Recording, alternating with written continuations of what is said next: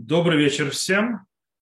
Сегодня э, на уроке по книге Шаяу мы займемся темой, скажем так, главой. Всех глава, потому что разделяется на две главы, часть здесь, часть в другой главе, 52 и 53 глава книги Шаяу. Она, наверное, глава, которая получила больше всего, скажем так, э, рекламы популяции. Христиане заявляют, что это глава запрещенная у евреев, евреям запрещено учить они строят христиане чуть ли не всю свою теологию и самое главное доказательство их веры и так далее на, эти, на этом куске. Снова это не совсем глава, потому что кусок главы 52 и переходит в 53. Э, потому что снова разделение христианское, оно проблематичное. Кстати, разделение главы это христианское деление, оно проблематично, потому что он захватывает с вещи не связаны. Так вот, э, христиане себе это много при, приписывают. То есть они да, э, приписывают себя, э, то есть и, как бы говорят, что это доказательство их э, теологии, их веры, их подхода. Некоторые то есть, делают из этого миссионеры, делают из этого ролики, ходят типа зачитывают людям религиозных и так далее. Кстати, это постановочные ролики. То есть э, вроде бы харидимным людям зачитывают, о ком идет речь то есть я сейчас вам зачитаю, вы сами прочтете, смогу задать тот же вопрос, о ком идет речь, и будем разбирать это. И вплоть до того, э, что говорят, что на базе этого спора, то есть между еврейскими мудрецами и христианскими теологами по поводу нашей главы, э, была как бы развилась целая система а, изучения текста танахического э, посредством комментаторов и во время в, в, в эпоху Средневековья и так далее. В любом случае известно очень, то есть спор вокруг всех этих понимания стихов и так далее, известный спор, называющий, его называет он этот спор диспут Нахманида. То есть или Викох Харамбан. Есть книга, которая э, э, книга, э, написанная Рамбаном. Она находится в Китве Рамбан, то есть да, в рукописях Рамбана, так называемых на иврите это вышло, называется Хавикуах, спор. Э, причем, э, если он на русский язык переведен, называется диспут. Диспут Нахманида. Это спор, который устроен был публично с, Нахма, с, с Раби Муше бен Нахман, мудрецом, то есть э, Торы, как бы перед королем Альфонсо в Испании, когда оппонент как бы выступал от церкви отец Павла, который был как бы крещенным евреем, то есть был выкрестом. И как бы там обсуждаются стихи и так далее. Именно часть там тоже сильно посвящена нашей главе, так или иначе. Итак, в принципе, как мы сказали, вот это вот э, глава так называемая, Яскиль Авгавин, Яскиль Авди, вот э, преуспевать будет раб мой, она, как мы сказали, очень сильная находится в перспективе спора. Итак, по-настоящему эта глава, я сказал, не совсем глава. То есть это часть, конец 13, то есть это конец 52 главы книги Ишаял. Потому что если вы прочитаете начало 52 главы книги Ишаял, она вообще говорит об Иерусалиме, о народе Израиля. Там крестьянам вообще нечего ловить. То есть да, даже в простых стихах она начинается то есть, с конца 52 и переходит на 53. То есть, да, давайте сейчас мы прочитаем. Итак, это начинается с 13 стиха 52 главы и звучит так. «Вот преуспевать будет раб мой, поднимется и вознесется и возвысится чрезвычайно. Как многие изумлялись, глядя на тебя, ибо обезображен был лик его, как ни у кого, и образ его не как у сынов человеческих. Так приведет он в изумление многие народы. Цари закроют уста свои, ибо то, о чем не было рассказано им, узрят, и то, о чем не слыхали, увидят. Здесь мы переходим к 53 главу. Кто поверил бы слуху, дошедшему до нас, и мышца Господня на ком явилась. И взошел он, как росток и как корень, разрос из общества, с почвы сухой, не виду в нем ни красоты, и видели мы его, но не, не таков был образ его, чтобы прельститься им. Он презираем был и отвергнут людьми, страдалец, изведавший болезнь. И как бы отвращает себя лица, презираем был, и мы не почитали его. Но болезни наши переносил он, и боли наши он терпел. А мы считали, что он поража, поражаем, побиваем Богом и стязаем. И он изранен преступлениями нашими, сокрушен грехами нашими, наказание за благополучие наше на нем, и ранами его исцеляемся мы. Все мы, как овцы, блуждали, каждый повернул на дорогу свою, и Господь возложил на него грех всех за нас. Притеснен и измучен он был, и не открывал рта своего, как овца, ведомая на заклание, и как овца безгласно пред стригущим его, и не открывал рта своего. И заключение от наказания взят он был, и кто расскажет о случившемся с поколением его, ибо отрезан он был от страны живых, за греховность народа моего поражение ему. И дана была с грешником, э, с грешниками могила ему и с богатым при смерти его. Хотя не совершал насилие и не было лжи в устах его. Но Господу угодно было сокрушить его болезнями, если сделает душу свою жертвой повинности, увидит тот потомство, продлит дни свои желания Господа в руке его осуществится. За труд души своей увидит добро, насладиться мудростью своей, оправдал праведника раб мой перед многими, и грехи их он нес, и грехи их он нес. Поэтому я дал ему удел среди великих, и сильно им будет делить добычу, за что рисковал жизнью своей, преступником причислен был, и грех многих нес он, и за преступление вступался. Вот это вот текст, то есть, да, вот вы вот слышите, так бегают миссионеры, зачитывают этот текст, кстати, без конца. То есть вот этот вот конец обычно не читают, потому что он начинает делать проблему. И вот о ком идет речь, и сразу, то есть, понес за грехи наши, и погиб за грехи наши, то есть и так далее, нес болезни наши и так далее, и сразу, естественно, не Ешу. То есть, да, и на этом строится теология.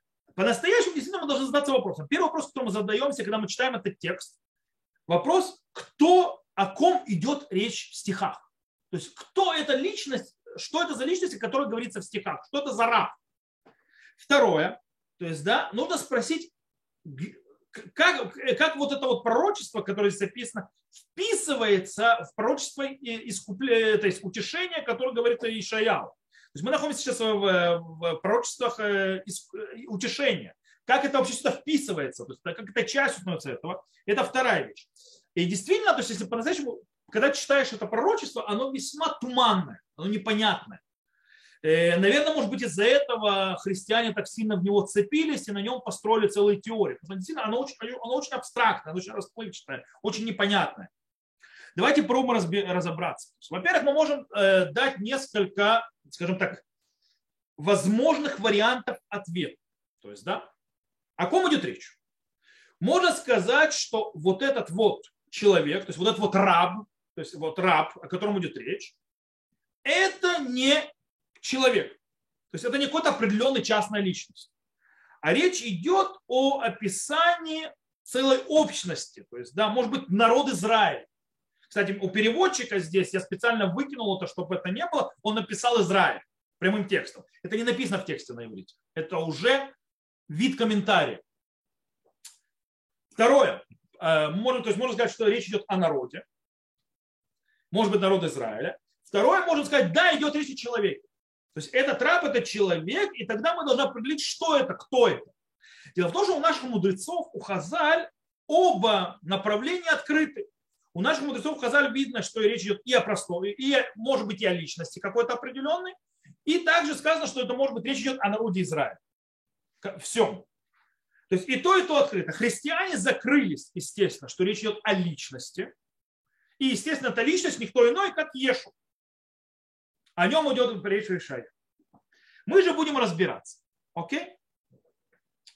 Итак, мы занимаемся кем? Эвидаше, раб Божий. Что за раб Божий? Кстати, нигде не сын Божий, а раб Божий. Начнем с этого. Э, кстати, очень интересно, это не впервые в пророчестве Ишаяу, в книге Ишаяу, где упоминается раб Божий. У нас уже это появлялось несколько раз, где раб Божий, Эведашем, он скажем так, тема главы. Как и здесь, он тема главы, то есть это не первый раз уже. Где у нас все появляется? У нас появляется в 42 главе. Давайте откроем и прочитаем сам стих. 42 глава, первый стих. «Вот раб мой, которого поддерживаю я, избранник мой, который желает душа моя, возложил на него дух мой, принесет он народом закон». То есть уже один раз Ишаяу говорит. Теперь второе место, где Ишаяу упоминает, это глава 49. В третьем стихе тоже упоминается раб. И сказал мне, кстати, тут уже идет обращение к пророку. Ты раб мой Израиль, я прошу прощения, то есть вроде обращение к пророку, но не совсем. Ты раб мой Израиль, в котором прославлюсь. Еще одно место. То есть, да? Пойдем дальше. 50 глава. В 50 главе снова упоминается раб. И это 10 стих. Кто из вас боится Господа, слушается голоса раба его, тот, кто ходит во тьме, нет света, нет света ему, пусть возлагает на имя Господа, опирается на Бога своего. Э, Ми бехамер Ашем, шма беколь авдо, ашер и так далее. То есть снова раб появляется. И речь идет о рабу. Таким образом, получается, что наше пророчество, 52 слэш, переход в 53 главу, идет, то есть снова о рабе, это четвертое пророчество в серии. То есть я говорил очень часто, то есть тем, кто пытается христиане то есть, приписать, ребята, вы отрываете его от серии. Это четвертое пророчество в серии первых трех. Таким образом, чтобы понять, о каком рабе идет речь, что нам нужно сделать? Нам нужно разобрать первые три. О ком идет речь, нам поймем, то есть в четвертой в серии, о ком оно говорит. Итак, попробуем разобраться. То есть, да, э, допустим, мы начнем первое разбирать 42 главу, там, где упоминается раб. То есть, да, в 42 главе. И там, э, кстати, мы говорили об этом уже главе, и мы там говорили, что есть между ней связь с пророчеством в 11 главе. А в 11 главе, напоминаю, пророчество идет о чем? Пророчество в 11 главе идет о Хотер. Хотер – это росток. То есть росток дома Давида, то есть это дома Ишая. Вот этот вот росток. И там, если мы это сравниваем, то выходит, то есть поэтому, что есть те, которые комментировали, что речь идет, кто-то этот раб, о котором идет речь в 50, 42 главе, это лидер, определенный лидер. Допустим, Радак объясняет, что это Машех. То есть Мессия. Раши, с другой стороны, не комментирует это так. И мы говорим сейчас о 52 главе. Э, то есть не о 52, а 42 главе, прошу прощения, не нашей главе. Раши объясняет нет. Там говорится о народе Израиля, а не частном человеке. Даже в 42 когда упоминается раб, сейчас напомню вам стих снова. Э, стих звучит так. והן עבדי יתמוך בו, בחירי רצתה נפשי, נתתי רוחי עליו, משפט, משפט לגויים יוצאים. То есть, да, э, ладно, лучше открою уже перевод это 42 главы здесь. Вот раб мой, которого поддерживаю, я избранник мой, которого желает душа моя, возложу на него дух мой, принесет он народом закон. Радах считает, что речь идет о Машехе, то есть о царе израильском. Раши говорит, нет, народ Израиля. То есть народ Израиля, он будет открывать, нести народом закон. Он избран Всевышним, он является рабом Всевышнего, и он несет закон народом. Это так объясняет Раш. Теперь, это с точки зрения 42 главы. То есть раб там может быть, по мнению комментатора, как Радак, человек, лидер, Машех, царь, или, по мнению Раши и других комментаторов, речь идет о народе Израиля. Теперь перейдем к 42 главе, где снова э, второй раз, когда упоминается наш раб, там говорится вроде явно о... Там первый стих, допустим, сейчас открою вам.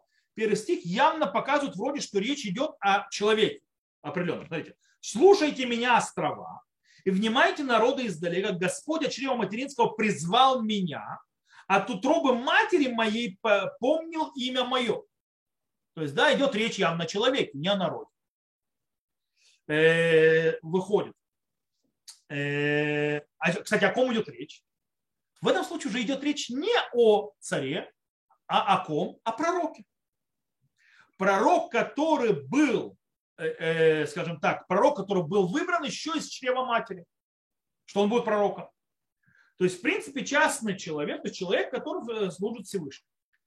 В чем проблема с этим объяснением, что частный человек? Когда мы смотрим в той же 49 главе, третий стих. Там сказано, смотрите, и сказал мне, ты раб мой Израиль, в котором прославлюсь. То есть после того, как упоминали какого-то раба, вроде человек час, что-то человек, пророк, Бах называется в третьем стихе, сразу после этого идет, то есть первый это стих, второй стих, здесь. То есть если он прочитает подряд, вы увидите, то есть есть одно против другого. То есть получается, что речь идет об Израиле. И слушайте меня, острова внимать народа Израиля, Господь от чрева материнского призвал меня, от трубы матери моей помнил имя мое, и сделал уста мои, как острый меч, в тени руки своей сокрыл меня и сделал меня стрелой отточенной, в колочане своем спрятал меня и сказал мне, ты раб мой Израиль, в котором прославлюсь. То есть все описание раба до этого второй говорит об Израиле. То есть, получается, это не человек определенно, а это народ. Так выходит. И здесь, в принципе, э, выходит, то есть, как бы противоречие тому, что говорилось в 42 главе. И поэтому есть те, которые комментируют, допустим, тот же Ибн Эзра и тот же Радак, который говорил, что в 42 стихе говорил о Машехе, он говорит, что это речь о Машехе снова, и что он из народа Израиля. Окей. Теперь давайте посмотрим на 50 его. То есть пока я подведу итог. В 42 главе можно понять, что речь раб – это народ Израиля или человек. Скорее всего, Машех. Э, в 49 главе есть, те, то есть есть проблематичнее, то есть вроде человек, с другой стороны, на фоне того, что обращение как бы к народу, тяжело воспринять, что это, народ, что это человек, речь, скорее всего, о народе. Есть комментаторы, которые говорят, что имеется в виду Машех из народа Израиля. Да, что он из народа Израиля. Хотя странно то есть упоминать это, понятно, что из народа Израиля. Э, но мы перейдем к 50 главе. Там стих начинается, там пророчество начинается, в принципе, 4 стиха, который звучит так. Господь Бог дал мне язык учения, чтобы уметь словами подкреплять, устало пробуждает он каждое утро, пробуждает ухо мое, чтобы услышать подобно тем, кто учится. Отвратительный перевод. На иврите звучит так. Ашем элуким натан ли лашон лимудим, ладат леовет атаев дивры вияир бабокер бабокер яир ли тозан лишмо лимудим. То есть, да, э, если это привести, то был Господь дал мне язык преподавать. Речь идет, то есть там объясняет, что речь идет, кто такие лимудим, кому преподавать, имеется в виду, это ученики пророка Ишаяу. Об этом идет речь. То есть, в принципе, эти ученики, э, кстати, уже упоминались в первой части книги. Есть ученики Ишая уже упоминались в первой части книги. Э, и, может быть, в них есть часть между двумя, двумя частями этих учеников, которые он учит. Э, снова, в 50 главе, с первых стихов вроде речь идет о частном человеке, про раб, то есть тот раб, который принимает слова Всевышнего. Человек, который, кстати, принимает удары от Всевышнего и выстаивает из них там в 50 главе.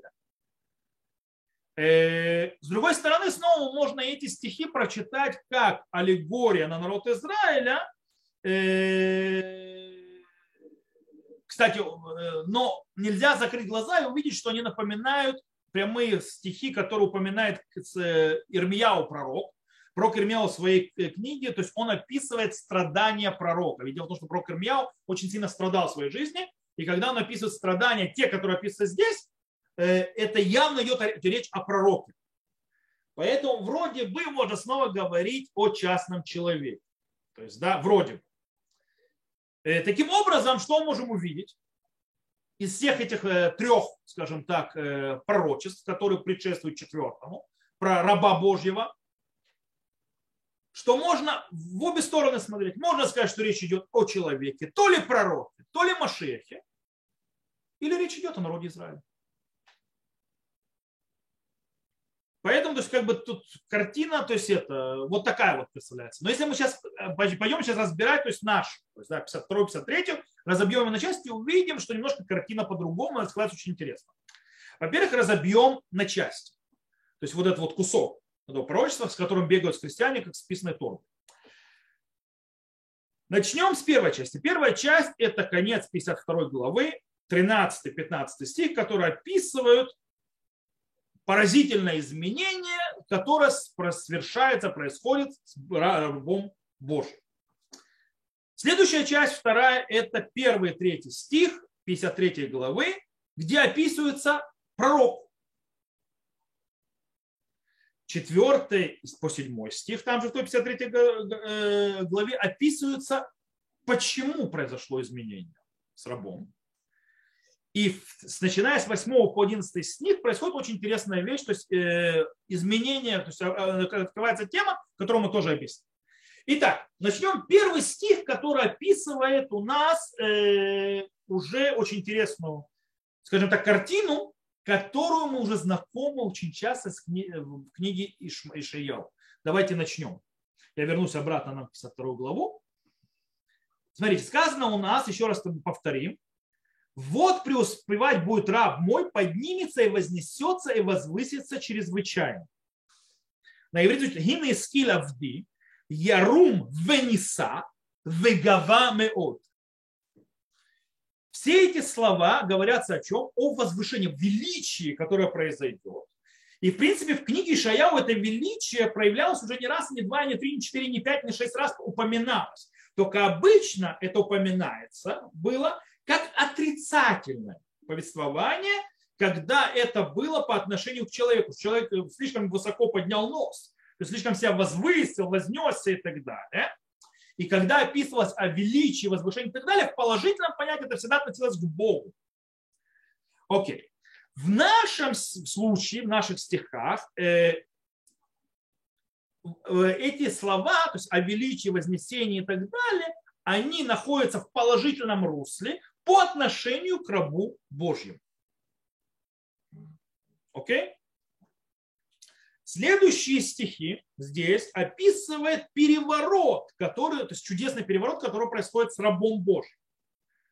Как многие изумлялись, глядя на тебя, ибо обезображен был лик твой, его, как ни у кого, и образ его не как у снов человеческих, как приведет он в изумление многие народы, цари закроют уста свои, ибо то, о чем не было рассказано, узрят, то есть происходит переворот, то есть на него смотрели, то есть на, на него не смотрели, потому что он был то есть, изуродован и так далее, и вдруг на нем увидели то, что не видели, и уз, узрят и, и то, и не, что не слыхали, увидят. То есть, в принципе, э, и в начале, кстати, эта же идея продолжается дальше в начале 53 главы, где сказано, кто поверил бы слуху, дошедшему до нас и мышца Господнем на ком явилась. То есть, в принципе, э, это, кстати, такие глобальные описания переворота, который происходит. То есть, да, э, причем переворот, который очень тяжело описать словами. Теперь дальше пророчество начинает описывать нам тот переворот, который произошел. Что произошло? Что перевернулось? В чем произошла революция, так называемая? Второй стих нам описывает то, что раб Божий, о котором идет речь, в, э, э, он поднимется, и, и, скажем так, от его отвратное лицо. И воззашел он из-за, как росток, как корень, из почвы сухой, не виду в нем ни красоты. И видели мы его, но не таков был образ его, чтобы прельститься им. То есть уродлив, то есть некрасив и так далее. Э, теперь, третий стих описывает, что у него было покрыто лицо. Он презираем был, отвергнут людьми, страдалец, извидавший болезнь, и как бы отвращая от себя лица, презираем был, мы почитали его. Э. И мы не почитали его. На иврите это звучит намного лучше. Веневзеве хадаль ишим, тогда презираем и отторгнут. Иш махавот в яду ахоле. То есть человек болезни, знающий болезнь, то есть боли, знающий болезнь. Векимистар по ним, как закрывается лика свое. А здесь перевели как? И как отвращает себя лицо. Это неправильно. Мистар по ним мемену. Закрывающая лика от него. Невза велоха швенеу. То есть, да, и мы то есть, презирали и не учитывали его. Кстати, когда мы говорим о закрытии лица, э, кто лицо прикрывает у нас в еврейском законе? Прокаженный. Человек, у которого есть проказа, царат. Э, поэтому болезнь, которая описывается, это болезнь, которая называется царат. То есть э, проказа, если он закрывает свое лицо. И из-за всего этого лоха шминео, то есть мы его не учитывали вообще. Мы на него внимания не обращали. И с этого момента начинаются слова народов. То есть сейчас мы описали раба, чудесный то есть, э, переворот, который произошел, он возвысился. Теперь на него внимание обратили, несмотря на то, что до этого, то есть он казался, он, он то есть больной, прокаженный и так далее, на него обращали внимание, презирали, унижали и так далее, и теперь на него, то есть, э, скажем так, э, что про него говорят теперь народы, про этого раба Божьего. И мы читаем дальше. Но болезни наши переносил. Он вдруг говорит, болезни наши переносил и боли наши терпел. А мы считали, что он поражаем, побиваем Богом и истязаем. То бишь, кстати, тут слова, то есть если на иврите прочитаете, им э, ахен халейну наса, умаховейну савлам, Ванахну хашвинегу. Снова слово хашвинегу, то есть оно перекликается с предыдущим стихом. То есть, то, при, то есть мы не почитали его, не учитывали его. Э, и тут тоже снова просто мы не считали. Таким образом, здесь описывается что? Понимание тех народов. Что они начинают понимать? Что та боль и болезни, которую несет этот человек, это не отвержение и отдаление от себя, есть они не, эти, то есть это не что-то э, отрицательное, а наоборот, что-то положительное. В чем смысл? Э, то есть на этом моменте вот эта вот проказа, эта болезнь, которая на нем, она не появляется, когда тяжелая болезнь, когда плохая, а как, скажем так, прикосновение божественного. То есть, в принципе, народы что думали? народ думали, что это вот поражение, которое произошло на, на этом рабе, оно произошло из-за того, что этого раба отвергли. Но сейчас они понимают, не, его не отвергли, он нес на себя болезни и боли. Таким образом, получается, четвертый стих описывает нам по-настоящему того раба, который несет на себе болезни и боль. Теперь, Пятый стих 53 главы описывает немножко другую картину. Он пишет, и он изранен преступлениями нашим, сокрушен грехами нашим, наказание за благополучие наше на нем, и ранами на его исцеляемся мы. По-настоящему нужно на иврите снова читать, потому что если на иврите читать, то есть не получается правильное представление. Вегу михулаль мипшарейну, медука беавнявунотейну, мусар шломейну ала вехаврот нирпалам он михуля, он осквернен нашими преступлениями, медука, то есть порабощен нашими грехами, то есть, да, сокрушен, то есть, нет, сокрушен, медука, это, в принципе, тот, которого склонили, поразили. Мусар, то есть, э, мусар от слова лит ясер, то есть, да, от слова, то есть, страдать. Он страдает, то есть, нашими, то есть, платой за нас, э, и именно его ранами мы излечаемся. Это дословный перевод, э, более вечный. То есть что здесь выходит, какая картина у нас появляется с пятого стиха?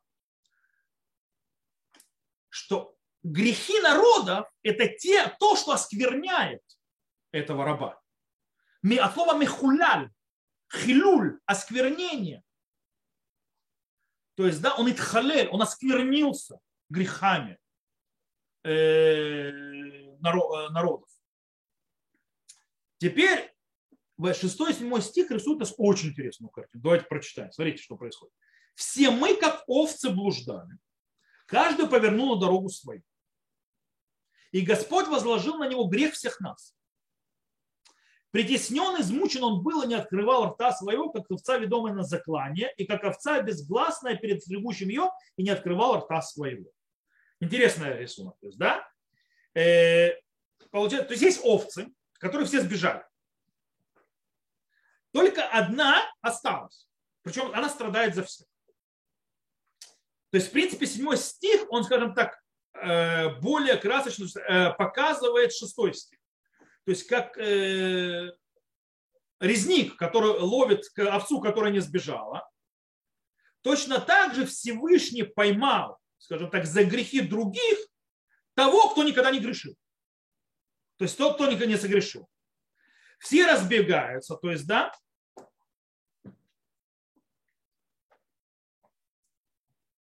все разбегаются и так далее, но именно тот раб, он тот, который то есть, будет, скажем так, зарезан, то есть наказан.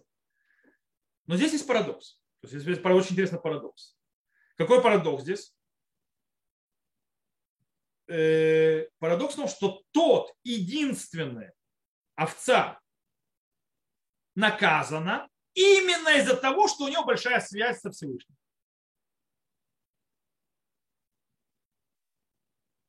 Очень интересно. То есть, да, то есть описание очень интересно. Шестой стих, то есть восьмой стих и дальше идет абсолютно другое описание. Тут снова говорит пророк. И тут очень интересно э, важное слово, на которое открывает, открыло пророчество, которое закрывает его. Это слово «наса». Нун самых э, син ай. Я могу еще раз прочитать. Из заключения и от наказания взят он был, и кто расскажет о случившемся поколении, отрезан был от страны живых, из-за греховности народа его поражить невозможно. То есть на русском языке потеряется слово На иврите Таацор Мишпат Лаках Ведудо Ми Сухах Кинигзар Мерец Хаим Мипешу Ами Нигзар Амо. וייתן את רשעים קברו ואת עשיר מותניו ואת לא חמאס עשה ולא מרמת מפיו.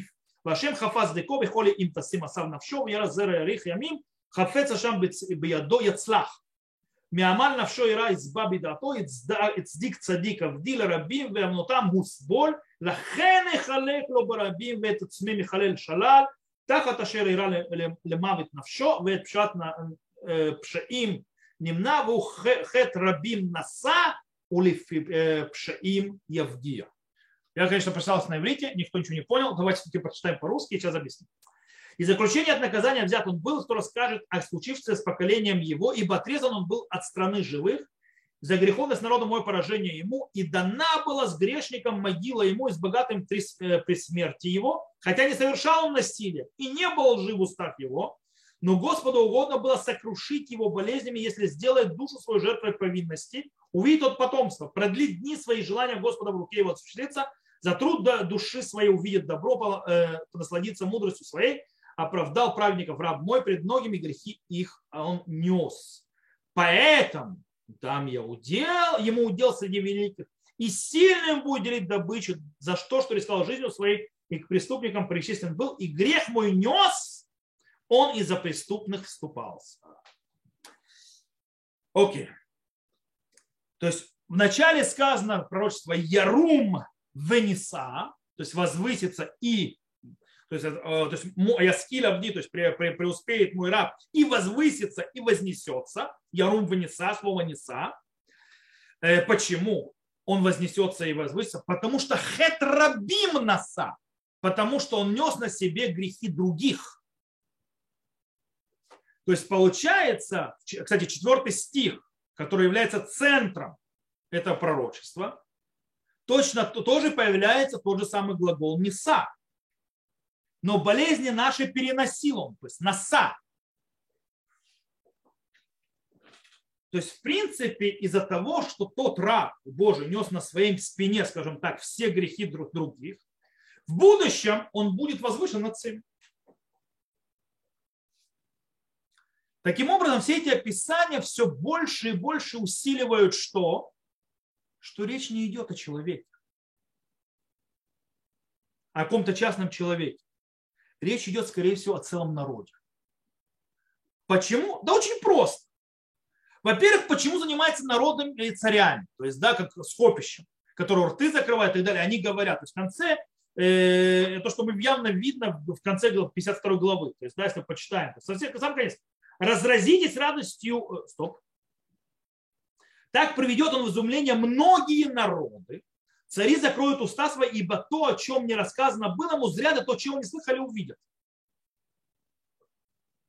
То есть очень тяжело, то есть, да, что какой-то один человек несет грехи, то есть несет болезни, то есть проблемы всего человечества.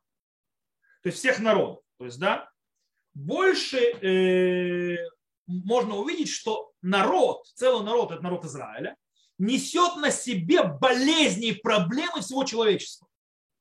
И поэтому него презирают и бросают его и так далее, не понимая вообще его предназначение. И только потом они понимают, что все, что он нес в этом и так далее, он нес ради них.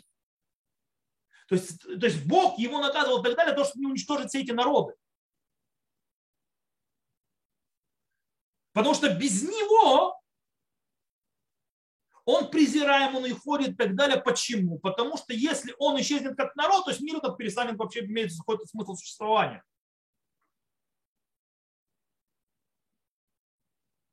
И поэтому он должен нести свою, это, то есть, э, нести свою задачу народом. Таким образом, что происходит? Э, что речь идет о, то есть, о народе, не о человеке. Кстати, кое еще можно увидеть э, доказательства, что речь идет о народе. И это уже на основной связи со всеми то есть, главами, которые находятся в части утешения у книги Ишая. Э, дело, и что, дело в том, что, обратите внимание, э, в 52 главе, перед тем, как начинается это пророчество о Ескиле Вди, то есть да, о то есть возвышении в раба, есть другой э, интересный стих, 10 стих, в котором скажет очень интересная вещь. Хаса Хашемет зроа кодушо, лейней кола гоим, вырау кола все арец и Обнажил Господь мышцу святую свою перед глазами всех народов и увидят все концы земли спасение, принесенное Богом нашим. Окей? То есть Всевышний оголяет свою десницу. Кстати, до этого речь идет полностью о народе Израиля. Он оголяет свою десницу и приносит из избавление. Всем. Причем до этого говорилось об избавлении кого? Народа Израиля. То же самое происходит, смотрите, я сейчас э, открою 30, 50, то есть посреди уже пророчества о этом рабе Божьем, 53, 53 глава, первый стих. Кто поверил бы слуху дошедшему нас, и мышца Господня на ком явилась? То есть, альми, то есть везро Ашем альмини глита. То есть над кем раскрылась мышца Всевышнего. Там мышца Всевышнего раскрывается, чтобы возвратить, возрастить избавление. На ком? Народу Израиля. И здесь народы говорят, смотрите над ком, то есть говоря о рабе, над кем раскрылась мышца Всевышнего. Тут мышца, там мышца. Там народ Израиля, значит, здесь тоже народ Израиля. Таким образом, получается, что та, то есть куча-куча намеков. Во-первых, то, что это находится в ряду четырех пророчеств о рабе, где явно все больше и больше появляется понимание, что речь идет о народе, а не на частном человеке. Плюс, э, разбирая в частности, то есть все больше и больше копая в самих стихах, 53 главы, ты понимаешь, что явно не может быть, что речь идет о, о, о, о человеке, а скорее всего речь идет о народе. К тому же этому доказательство выходит то, что, э, что речь идет о народах, и тот, кто несет, отраб, который несет как бы грехи народа, народов, он связан с народами, плюс раскрытая десница, которая скрывается над народом Израиля. И здесь написано, что раб это то, то есть тот народ увидит, что над ним раскрылась десница Всевышнего. Так если говорилось о народе Израиля там, говорится о народе Израиля здесь. То есть это если мы видим все их завязки. Таким образом, народ Израиля, этот раб, который воз... то есть унижен, принижен. Мы не забываем, где Ишаяу говорит на пророчество. Где находится народ Израиля в этот момент? То есть в видении в будущем. В изгнании. Он несет болезни, боль, презираем, предам и так далее. Потом народу увидят, что все это было ради чего? Ради того, что он, он возвеличится, поднимется. Ради чего? Для того, чтобы избавить все народы мира. Чтобы в конце концов понести всех грехи, то есть для того, чтобы привести к исправлению. Единственное, что тут новшество, которое, то есть, скажем так, нигде нету, это вот эта вот э, идея, что народ Израиля несет на себе грехи мира. Это вещь, которая мало известна нам, и здесь он очень, скажем так, особенно пророка Ишаяу, и стоит, скажем так, особняком, где нигде больше этого нет. Так что, если мы подведем итог, выходит, что христиане немножко не умели читать всю завязку. То есть, да, не умели видеть порядок и так далее, и только оторвав из контекста, приписав напрямую, не видя контекста, про, про, где еще рабы упоминаются, плюс то, что сказано до того, как, до начала этого пророчества, они пришли к выводу, который подходил под концепцию. По-настоящему речь идет, идет, скорее всего, о народе Израиля, а не каком-то определенном человеке. То, на этом мы сегодня здесь остановимся. Я думаю, довольно-таки разобрали глобально за один урок довольно-таки тяжелую тему. И можете сказать, кто скажет, что это нам запрещенная глава, что нас ее не учат, это неправда. Ее учат.